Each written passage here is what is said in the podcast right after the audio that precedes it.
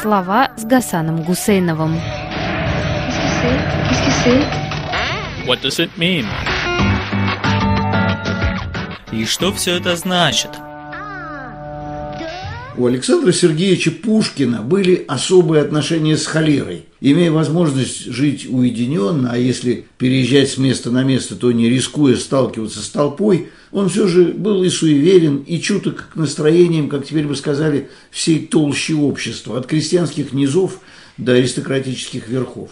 В силу особенностей российского рабства, известного как крепостное право, а также самодержавия, для которого и личные права дворян были более или менее пустым местом, Пушкин подчинялся всей этой системе в жизни, но вырывался из нее в стихах. Своим крепостным он, по собственным словам, проповедовал сам Самвону, что холера – это божья кара за неуплату оброка, а своим друзьям советовал не поддаваться хандре, дабы те не забывали что оставшиеся в живых непременно выпьют за помин души умерших. Пушкин, стало быть, понимал, отчего холопы склонны к мрачному бунтарству, а люди хотя бы отчасти свободные нуждаются в веселье. Помогала ему при этом та самая всемирная отзывчивость, которую Достоевский назвал однажды способностью Пушкина перевоплощаться в другие национальности.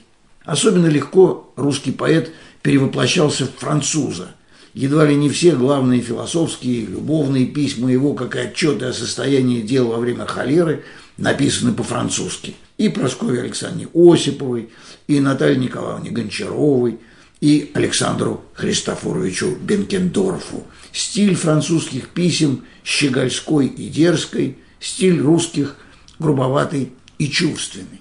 Это пребывание в двух национальных шкурах – принуждает Пушкина в сентябре 1731 года так объяснять историку Михаилу Петровичу Погодину задачу газеты, которую разрешил издавать поэту государь-император. «Одно меня задирает. Хочется мне уничтожить, показать всю отвратительную подлость нынешней французской литературы. Сказать единожды вслух, что Ламартин скучнее Юнга, а не имеет его глубины, что Беранже не поэт – что Виктор Юго не имеет жизни, то есть истины, что романы Виньи хуже романов Загоскина, что их журналы невежды, что их критики почти не лучше наших телескопских и телеграфских. Я в душе уверен, что XIX век в сравнении с XVIII в грязи, разумею, во Франции. Проза едва-едва выкупает гадость того, что зовут они поэзией. В другом письме Пушкин бронит за вычурность Мари Водаж Бальзака. У Вероники Долиной есть песня «Не пускайте поэта в Париж». В XIX веке к ней задним числом прислушались, и Пушкина, например, не пустили. А то и чего доброго русская поэзия осталась бы без солнца, а французская прозаическая колесница XIX века получила бы пятое колесо к Стендалю, Шатобриану, Мюссе и Флаберу. Из слов Пушкина о французской литературе ясно, почему английскую национальность его читатель познает больше по-русски – чем по-французски. И запертый на карантин в Болдино и оправдываясь перед Натальей Николаевной, что в разгар эпидемии кусачей холеры заехал в имение Голицыной, якобы уточнить, как обстоят дела с открытием дороги на Москву, Пушкин то и дело рассуждает вслух, как же относиться к опасному поветрию. Теряя близких друзей, умерших от холеры, он то хорохорится, то впадает в целебное уныние. Знаю, пишет Пушкин, что не так страшен черт, как его малюют. Знаю, что холера не опаснее турецкой перестрелки. Да отдаленность, да неизвестность. Вот что мучительно. Конец цитаты. Написанные в это время вещи от гробовщика до пира во время чумы свидетельство того, что главным было для него найти средства от неуверенности, неуравновешенности, даже паники. Вдруг оказалось, что в наступлении смерти нет обычного порядка, что она кусачий зверь, который своими острыми зубами готов схватить всякого и очень стремительно. Как же подготовиться к весьма вероятной встрече с этим зверем? У Пушкина уныние стало топливом для творчества. Если даже свой французский язык он превращает в инструмент для развенчивания французской литературы, то что же говорить о любовной лирике, которая тем глубже, чем дальше поэт от предмета своей любви подлинного равновесия между страхом перед холерой и самообладанием Пушкин достигает в «Пире во время чумы», переведенной с английского драматической поэмы. В написанной тогда же заметке о холере Пушкин вспоминает, что азиатцы на Южном Кавказе избавляются от страха перед чумой, полагаясь на судьбу и известной предосторожности. Ему хочется добиться истинного мужества, но приходится остановиться на ступени легкомысленного бесчувствия. Именно так Пушкин понимает фатализм своих азиатцев. Но как же подняться хоть на ступеньку выше и над фатализмом, и над тоской от необходимости прятаться от людей, лишь бы не подцепить заразу и не утратить возможность наблюдать за всем происходящим, не став его жертвой. И вот находка. В моем воображении, пишет Пушкин, холера относилась к чуме, как элегия к дифирамбу. В пире во время чумы Пушкин создает как раз такой дифирамб, гимн чуме, который хоть несколько строк из него знает наизусть каждый грамотный русский.